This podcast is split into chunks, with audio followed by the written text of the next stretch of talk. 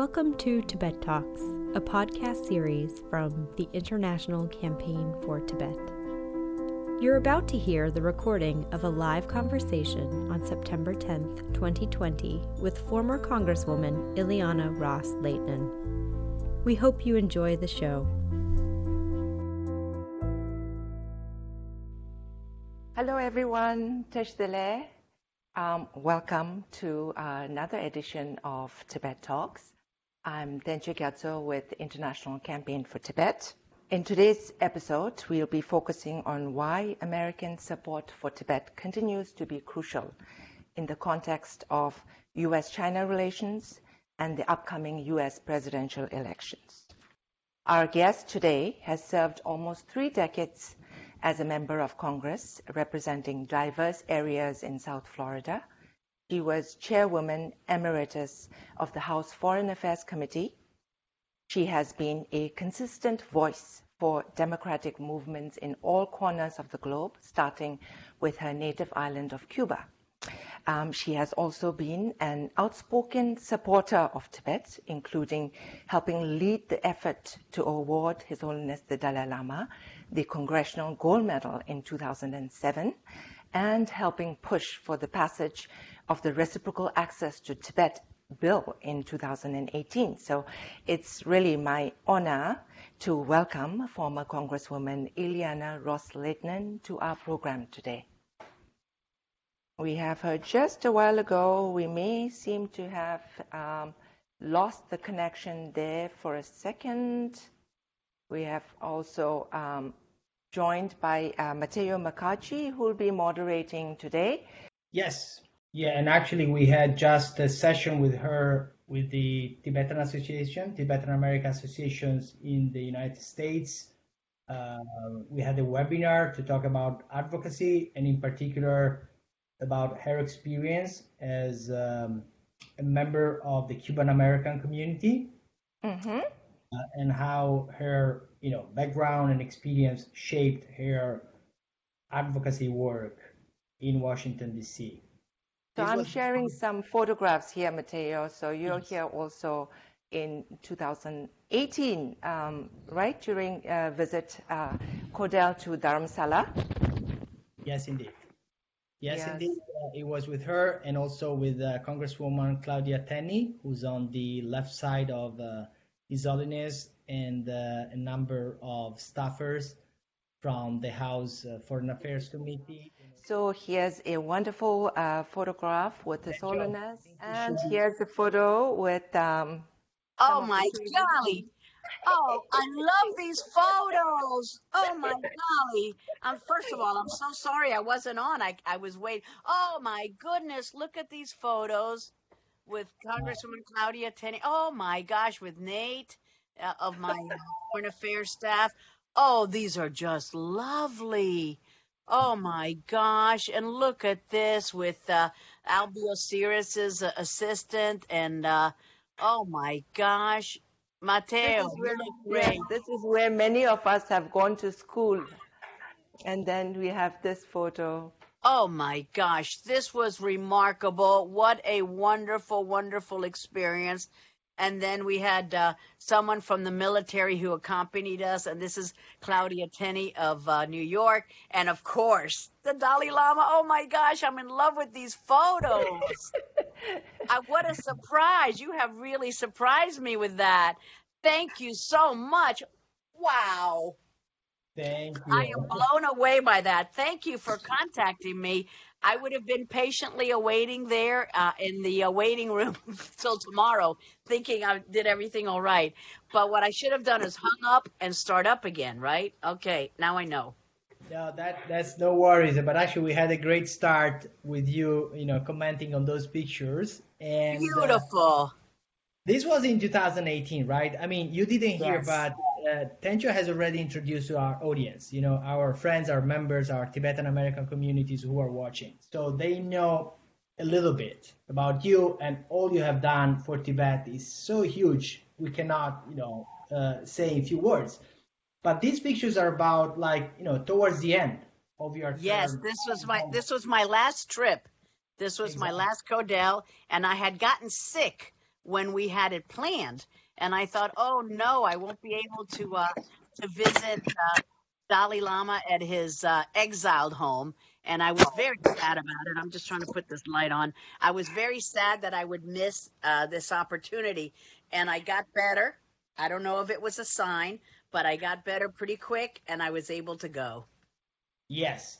But now let's go back a little bit. You know, let's talk to our, you know, viewers when your interest in Tibet and the Dalai Lama started. You know, you have also a very specific background, and we'll get into that a little later. But tell us about when you heard about Tibet. What is your memory of that? You know, why I sympathize and empathize, and I saw a lot of the Cuban American exile experience when I heard and read about the Dalai Lama.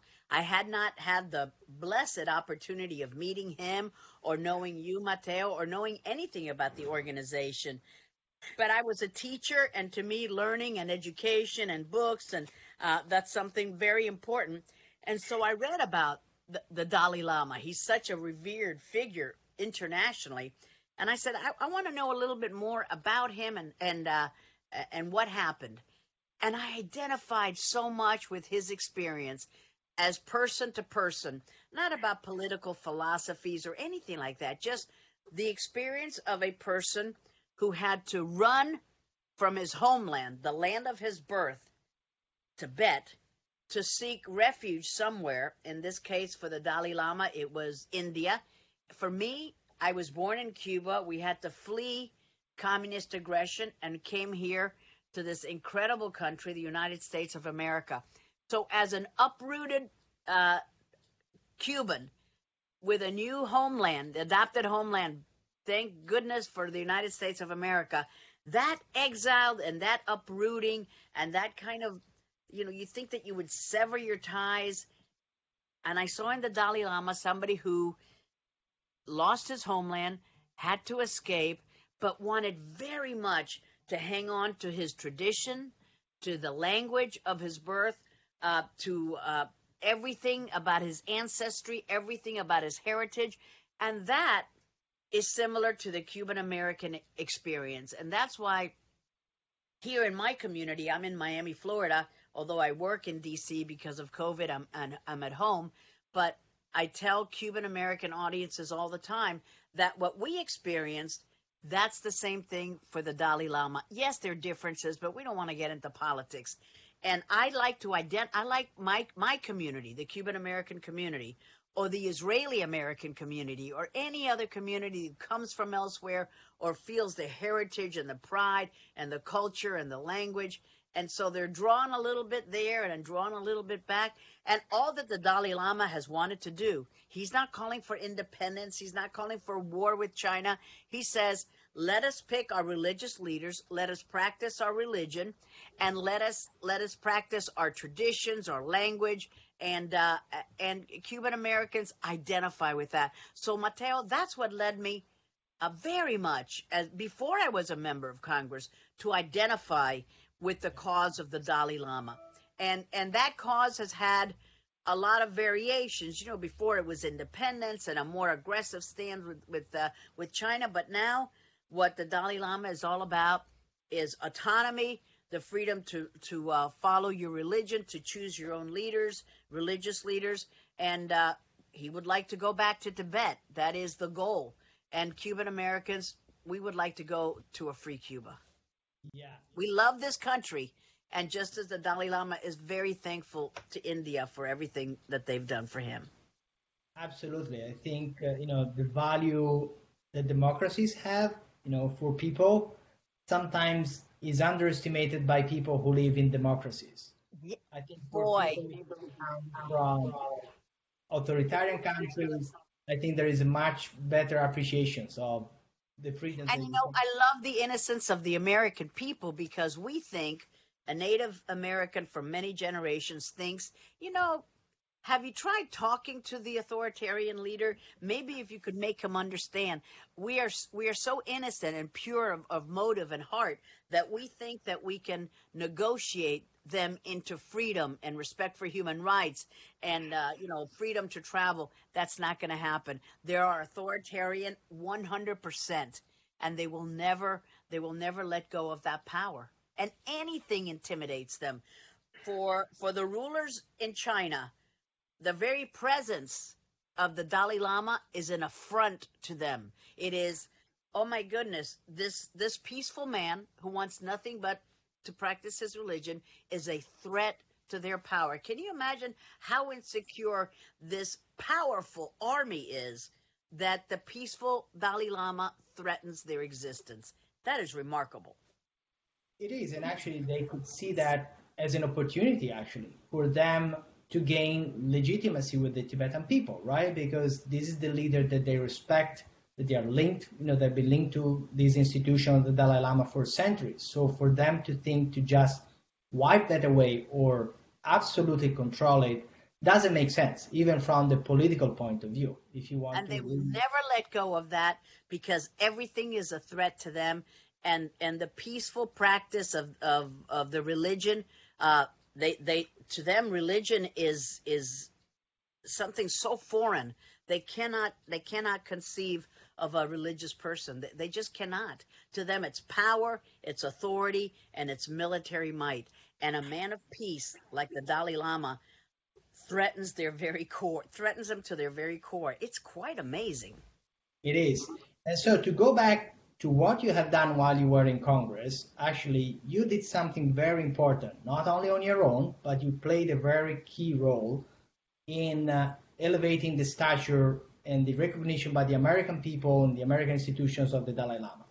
I'm talking about the Congressional Gold Medal, which was awarded by Congress in uh, 2007. And I want to show you a short video before we talk about that. Ooh, okay. You are full of surprises. Mr. Speaker, as a senior member of the House International Relations Committee and as a member of the Congressional Human Rights Caucus, I have had the opportunity to meet personally with the Dalai Lama on several occasions, most recently in November 2005 when he spoke to Congress on issues relating to democracy, human rights, and Tibet. Born to a peasant family, His Holiness was recognized at the age of two in accordance with the tradition of Tibet as the reincarnation of his predecessor, the 13th Dalai Lama, and thus an incarnation of the Buddha of compassion. His enthronement ceremony took place in the capital of Tibet on February 22, 1940, at the tender age of five. A decade later, on November 17, 1950, His Holiness was called upon to assume the position of head of state for the people of Tibet. His Holiness is the embodiment of serenity and understanding. His inner peace and calm demeanor gives us hope that a resolution can be reached on the issue of Tibet.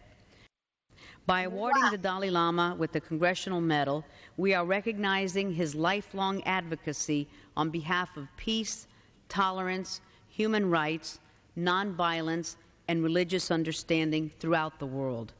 By definition, a Congressional Gold Medal is the highest expression by Congress of national appreciation for the most heroic, courageous, and outstanding individuals. Given the, given the, overwhelming support of this legislation, as evidenced by the bipartisan support of 312 co sponsors in the House companion legislation, I am confident that members of this chamber deem that the Dalai Lama is indeed such an individual. Mr. Speaker, I urge my colleagues to join me in voting yes on the 14th Dalai Lama Congressional Gold Medal Act. And with that, Mr. Speaker, I reserve the balance of my time. You have surprised me greatly. Now, for the audience, they're going to say, "Well, who who was that person talking?" Because I'm way younger in that video and I'm way thinner. But I assure you that under behind all these wrinkles and all these pounds, that was that's me. and and you're so sweet, Matteo, to show that video.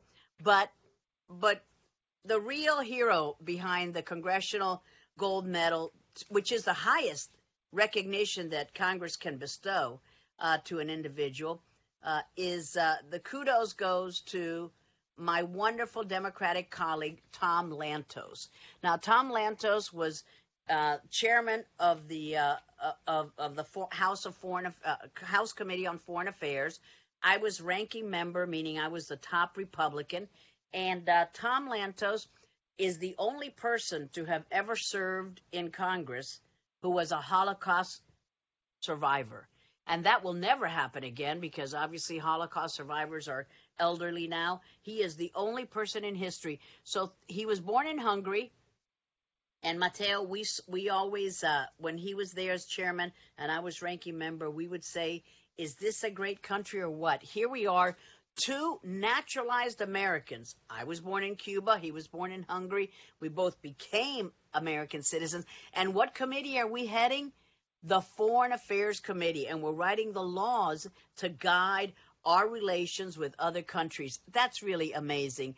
And but we both had because of our experiences as political exiles, he felt a great connection to the Dalai Lama. I felt a great connection to the Dalai Lama, and that's why, incredibly, we came together and we said, uh, "Let's pass this." And and it takes a lot of work because there are wonderful citizens throughout the world who are meritorious of this honor. But Tom Lantos and I worked well together. He was a Democrat. I'm a Repu- I was a Republican then when I was in the House, and uh, it shows that people of opposing parties where different parties can come together. And just like Jonathan, who was uh, a wonderful uh, uh, support staff for Nancy Pelosi, uh, we worked together for the common good. So I was very happy to have done that. And that ceremony was just remarkable. It was lovely. Yes.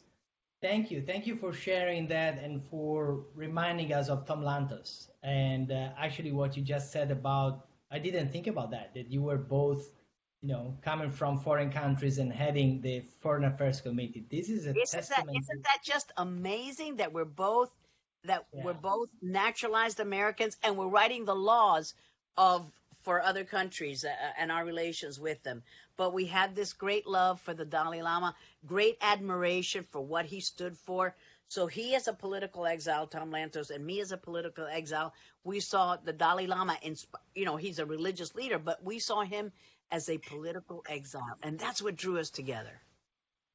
Yes, and uh, as I mentioned before you joined, we shared also with our viewers that we just had a advocacy webinar with the Tibetan American communities. So, I mean, we don't have yet a Tibetan American congressman, but I know that there are Tibetan Americans who are watching. There are new generation of Tibetans born in this country, maybe not born in uh, in India or in Tibet, who are going to school in the United States, who have a strong connection to their ancestry, to their traditions, etc what would be the relevance and what would be your advice to them? What should they do to try to have an influence on U.S. policy? How have you done it? Well, thank you, Matteo.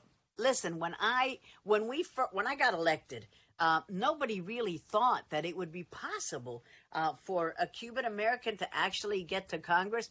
That was you know, when we first got here, I got to the United States when I was uh, in 1960. I was eight years old we never would have thought that that would be possible. So maybe the young people or, or, or the parents or the grandparents who are listening to us now, you've got a youngster at, at home who's proud of his, uh, um, his heritage, his language, his tradition, uh, his religion, and, and don't think that, that that young man or that young uh, woman cannot become a member of Congress because – that can make such a difference when you have somebody who could be a role model for a whole community.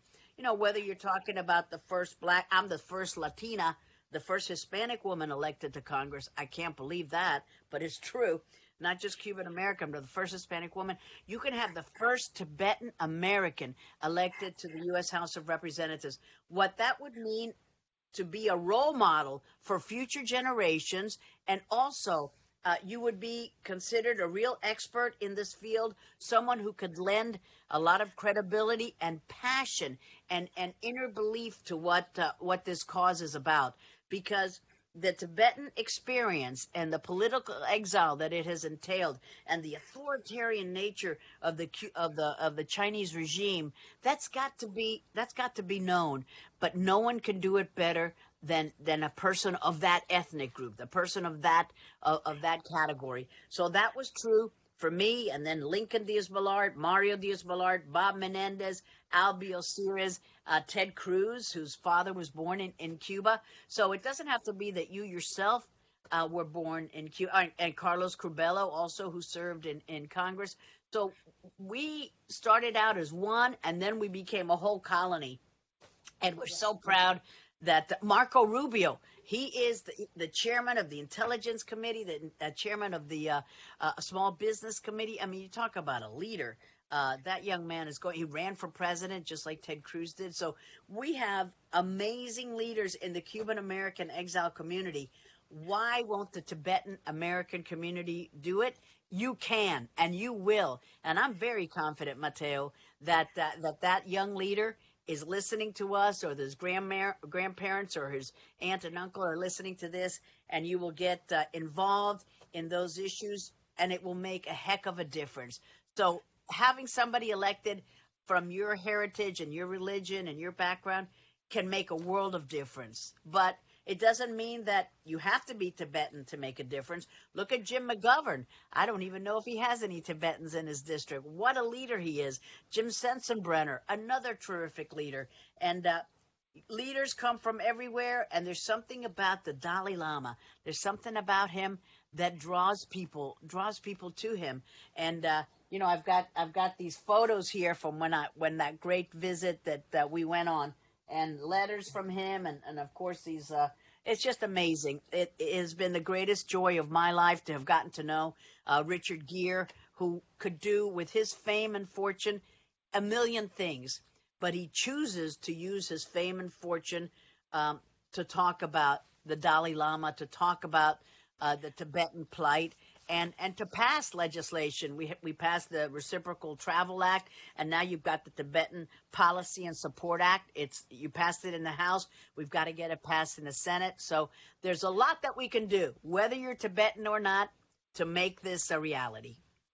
Thank you. And uh, I just want to follow up on on your answer because actually I don't think I'm sharing a secret, but you mentioned Marco Rubio. Isn't it true that Marco Rubio served as an intern it is so true. Marco Rubio was an intern in our congressional office while he was a young man studying at the University of Miami. Now, already I could see that he had leadership qualities. And by the way, if you if you are interested in the Tibetan cause, remember that this tremendous organization that that Tencho and and Matteo lead, they have uh, a week long youth leadership program, Tibet Lobby Days.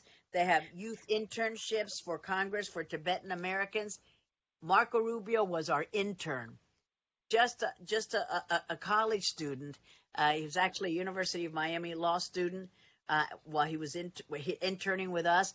And look what he's become. He a U.S. senator. He was first uh, uh, elected to the uh, West Miami City Council, little town in Miami, and then uh, state representative, and then uh, the the Speaker of the Florida House, and and then uh, ran for the U.S. Senate, ran for the presidency, and I think that Marco will be president one day. I am very optimistic, and he he grew up right here in Miami, the son of of Cuban uh, immigrants. So, you young man and young woman who are listening to us. Get encouraged. Think it can happen to you. I know that when Marco was just a young man, he would have never dreamt that he could have achieved such greatness. But that's the greatness that's available for all of us in the United States of America.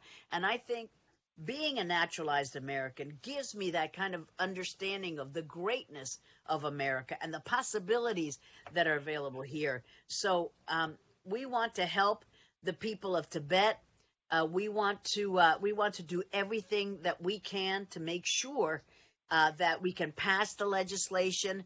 Uh, the Dalai Lama is such an inspiration worldwide. You know, I and I should have worn my my wonderful uh, uh, beads that I have in my in my in my wrist, and I have to be in his presence is something that's transformational and Matteo and Tencho, you you see him all the time, so you you're spoiled.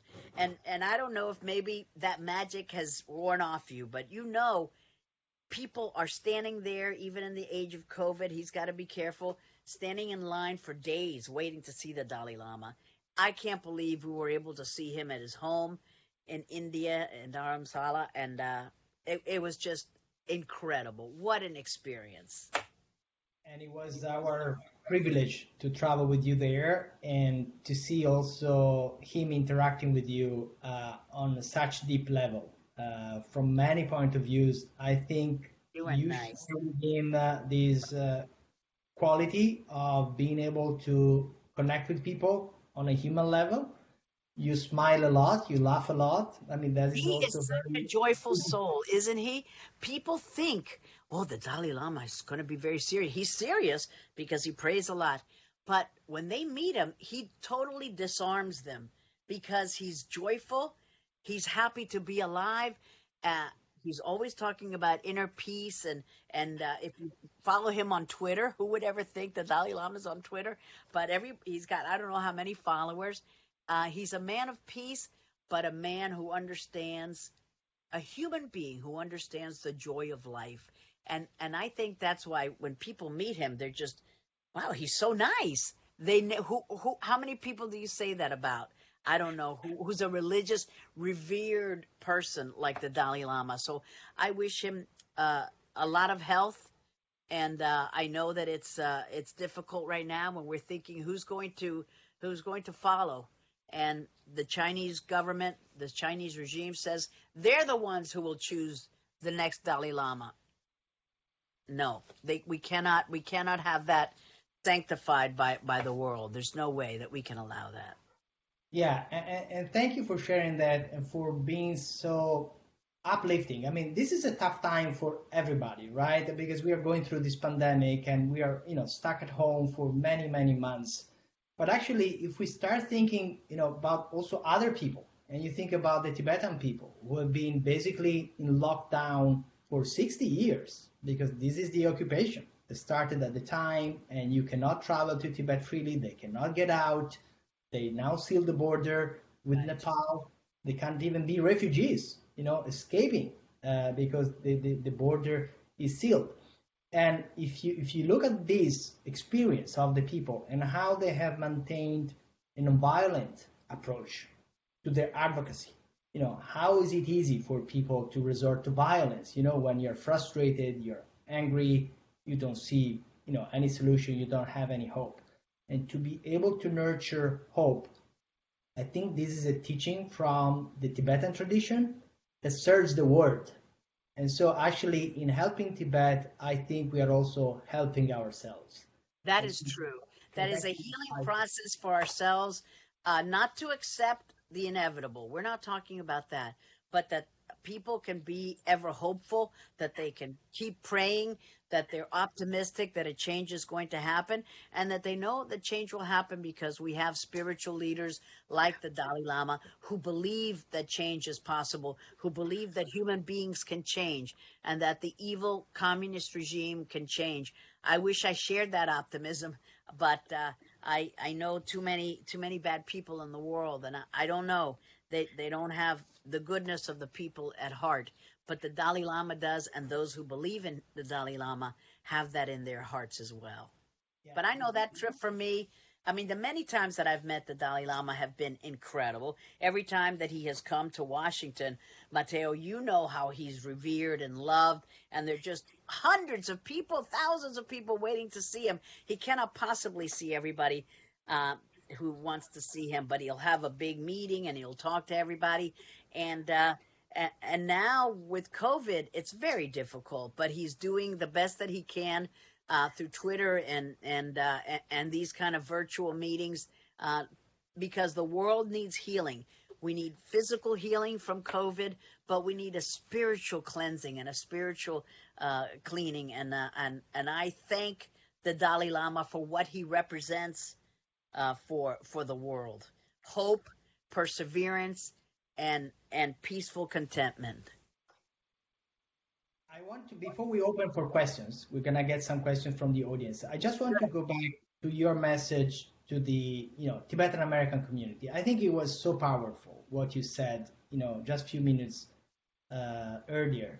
Um, but I know, and I don't know if it's the same for the Cuban American community, but there are many young Tibetan Americans, for example, that they are studying international relations. Mm-hmm. Is it a coincidence? Mm, I don't think so. I think they want to have, you know, they want to play a role. They want to find a way to serve the wrong people in a democracy in this country. So, what would be your advice to these young students who are going to college or they're trying to find a way to, you know, to influence government? It doesn't need to be necessarily politics. Any area of government is relevant to shape policy. So, what would be your advice That's to these young people? Well, what you said is so important. Any facet of uh, public engagement in the political sphere is important. You don't have to be a candidate. You don't have to run for office. Uh, but there's so many there's so many ways that you can influence American policy toward China or American policy toward Tibet, and and uh, you know in in your own college and in your own group, uh, in your own dorm. If you're if you're listening to me now and you, and you're in a university in a dorm, or or you belong to a group, you can influence so many people. I, Matteo, I think people underestimate the power of a single person. You know, a single person can change and move hearts and minds. Uh, we can we can have such an amazing transformational power. You know, somebody will tell you something, or you overhear something in an elevator or subway, and it'll stick with you, and and it'll have great relevance. So I'm encouraged by the number of uh, of young people who are studying international relations and political science and human relations because these are people who are optimistic that a change is possible, that people can change, that you can open up hearts, that you can open up minds. So I encourage you first, as a former teacher, I know the power of education, and the Dalai Lama knows it as well. I am in no way comparing myself to the Dalai Lama. I'm just saying we share some traits. He values education. He values reading. He values prayer. And that's what young people who are studying in our colleges and our universities are doing. Um, they value uh, education, and you get to study different cultures and different modes of thinking. And you think, oh, well, all I've known is this. But look, look at the way that these folks are looking at this problem. So education, whether you go in a in a specified organized curriculum or whether you educate yourself, because you can certainly do that just as well. That really has a transformational experience on someone to, open a book and to learn about another culture and to look at the social strife and the racial strife that we're undergoing in our in the United States of America right now.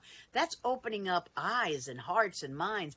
You know, we had not really uh, looked at this problem of the uh, of the inequality of our society and the systemic racism. So it's been very you know in, in, in, a terrible situation but it's been helpful in that in that respect that it's opened up people's minds and so you don't have to be a registered student at a university or belong to a member of a political cl- club or organization you can do that on your own and and you can learn about other cultures learn about other activities and and and adapt uh, adapt to that and say, okay, I don't agree with it, but now I understand this group a lot better than I used to.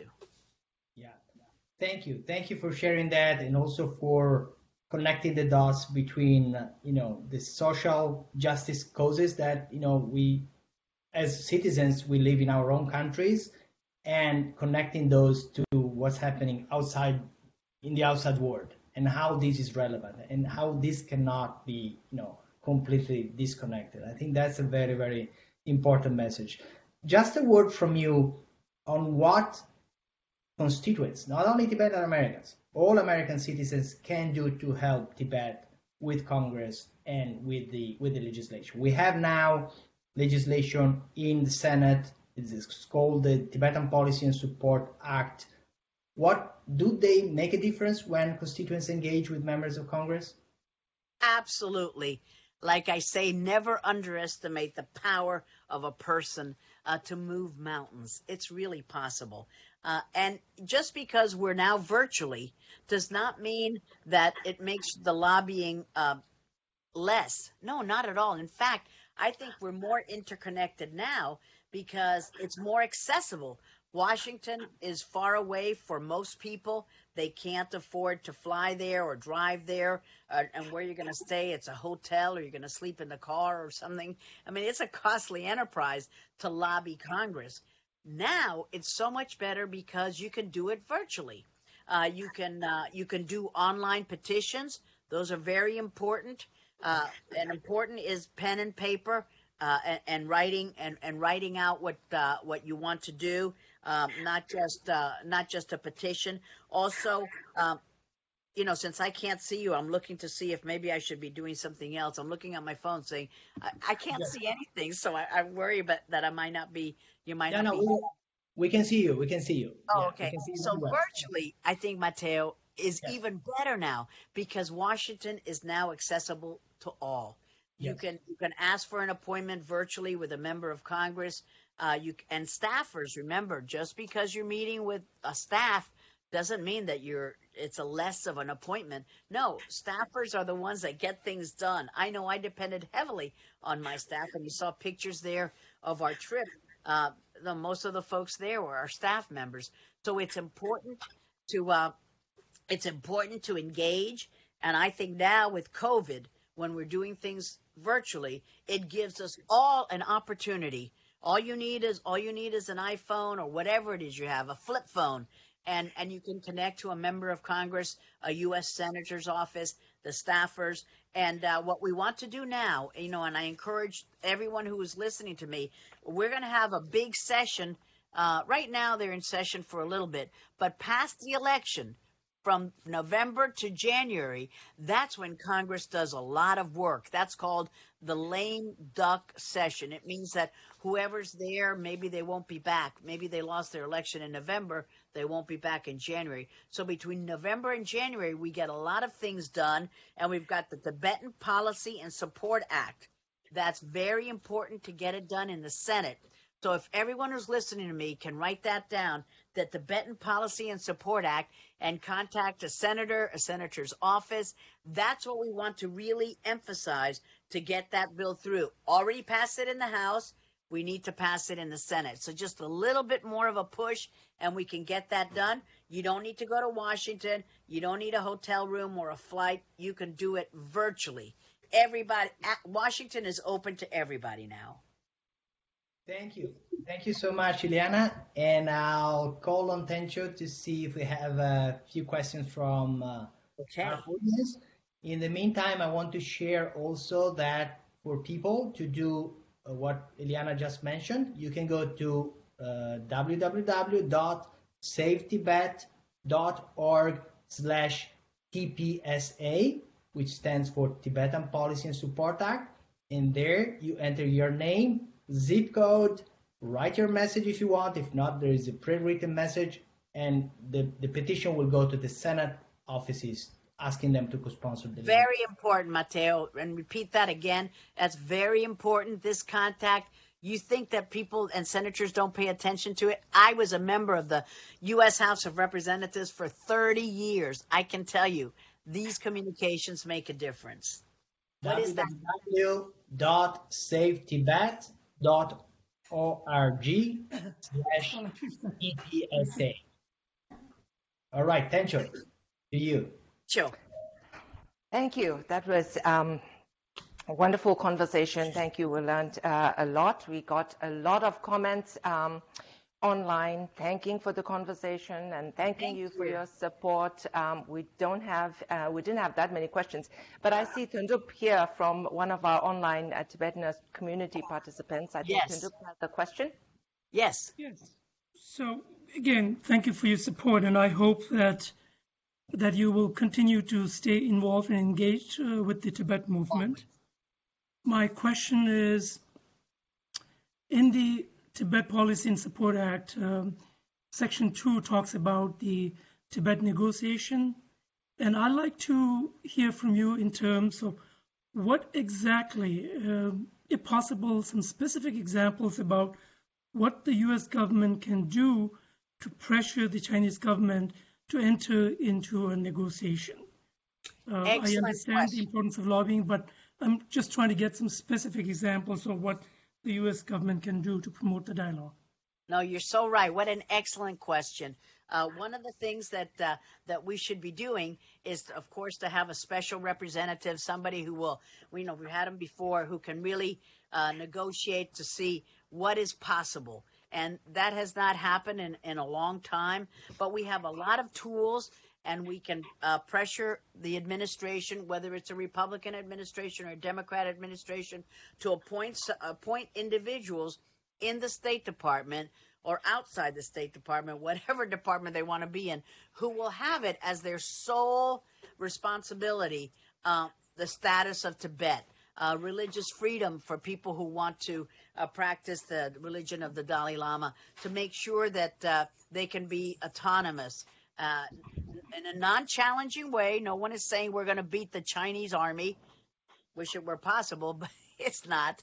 Uh, and and so we need we need to have these high ranking individuals uh, be responsible for the policy based on the input from all of the communities.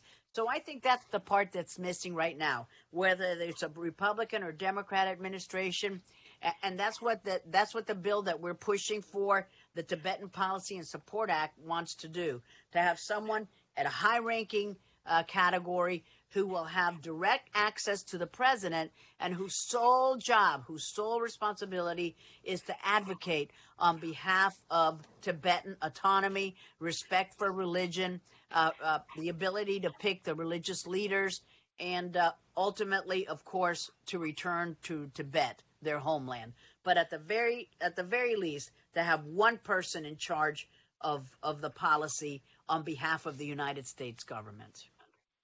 So, I um, if I can, Tencho. Yeah. Uh, because uh, I mean, Tundup question I think brings up another one. As you know, now the, the question of U.S.-China relations is very much at the center of the political conversation. Actually, actually, it's becoming almost partisan, which is a little bit worrying for us who are working yes. in a bipartisan way. But if we go back actually to the uh, end of the 90s and the early 2000s, there was this big debate in Congress about granting the you know trade permanent status, favored nation status to to China. And Congress for many years had pushed to try to have human rights and labor standards connected to any trade deal. Now we have a feeling now that the wave now is a little bit shifting. That you know for many years people thought just with economic engagement China will change. Now we see that there are people who have been really now frustrated to see that China hasn't made any progress and also they didn't uh, uphold their commitments on trade issues as well. So do you think that, you know, making a strong case for connecting human rights standards to trade could also help moving the negotiations on Tibet? Because that would be part of the package. Absolutely, Matteo. I wholeheartedly agree. I think that when the United States does trade deals where human rights of that country are not first and foremost, we are a lesser country for it. This gives us an incentive to put pressure on other countries to improve their human rights records. And I'm not saying that the United States is perfect. Of course, we're not N- perfect. No one is, and no country is. But we're doing a lot better than I mean when you compare the United States to China. Oh my gosh, with what they're doing to the Uyghurs, to the Muslim community, to uh, to the Falun Gong, to uh, to Tibetans. I mean, this is atrocious. So I agree. We need to do trade deals that have human rights elevated as a theme, and we need to show the world that this is what the United States stands for. And I, I, regret a lot of the trade deals that we have done that do not take human rights into consideration. And uh, and I congratulate previous administrations when they have had the courage to to face the the premier of China and have brought up the issue of autonomous Tibet. That takes a lot of a, a lot of guts. And in fact, you'll see the premier actually physically uh, move his body so that he gives the uh, um, the cold shoulder uh, to the an American president who does that.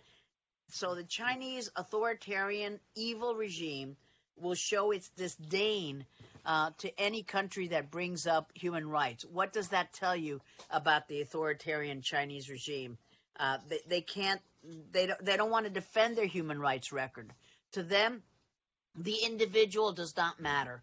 It's only the masses and what they can produce to make sure that they can continue to have a strong army and threaten their neighbors. And even a holy man like the Dalai Lama is a threat to the aggressive Chinese uh, uh, authoritarian regime. So human rights must be at the forefront of any uh, trade negotiations that we have.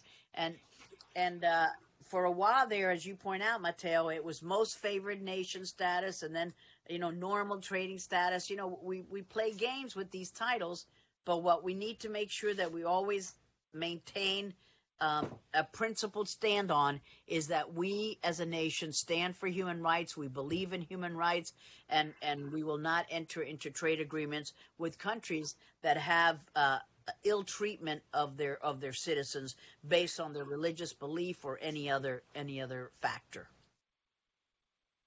Thank you. Thank you. Thank you Thank you very much, Ileana, um, and thank you, Matteo, both. Um, I think we have to, uh, we've come to the end of our session now. Time Um, goes by fast. yes, it went. I apologize for the earlier technical difficulty we had. We had locked the meeting, and um, but Oh, uh, thank you so much.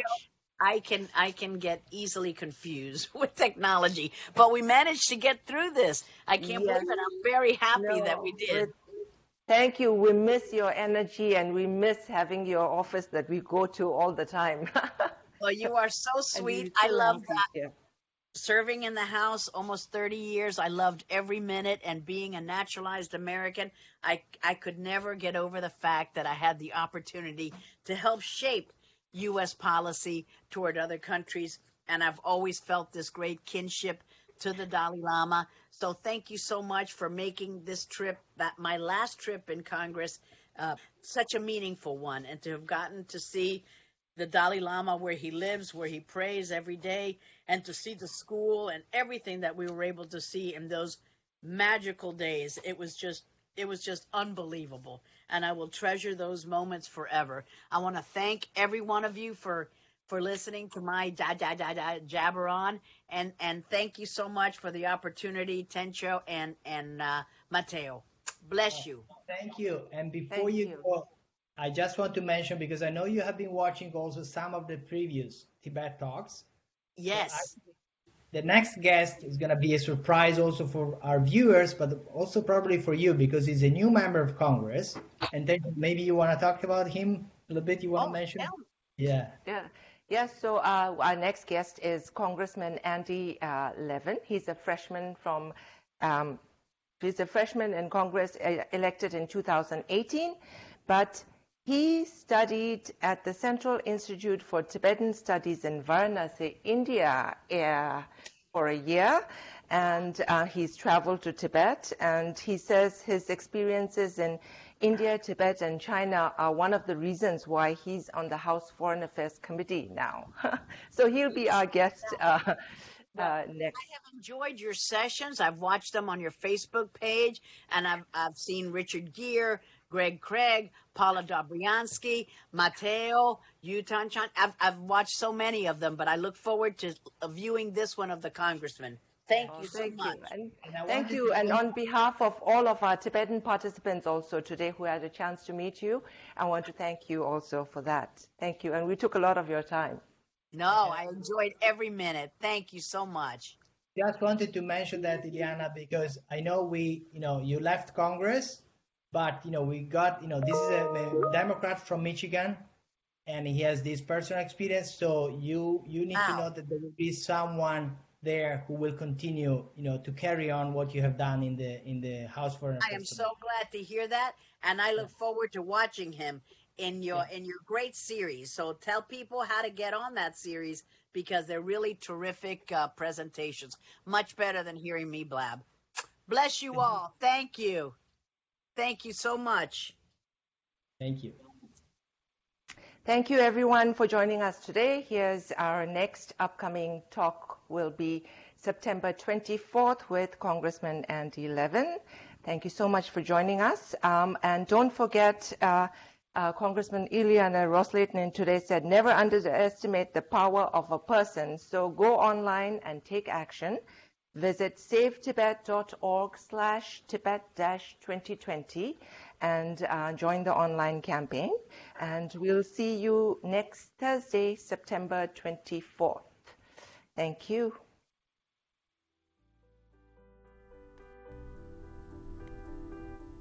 We hope you enjoyed this episode of Tibet Talks. Subscribe to the show on iTunes, Spotify, or Google Podcasts. Learn more at savetibet.org/pod. Find out how you can get involved in our efforts to promote human rights and democratic freedoms for the people of Tibet, please visit savetibet.org/support. Thank you and see you next time on Tibet Talks.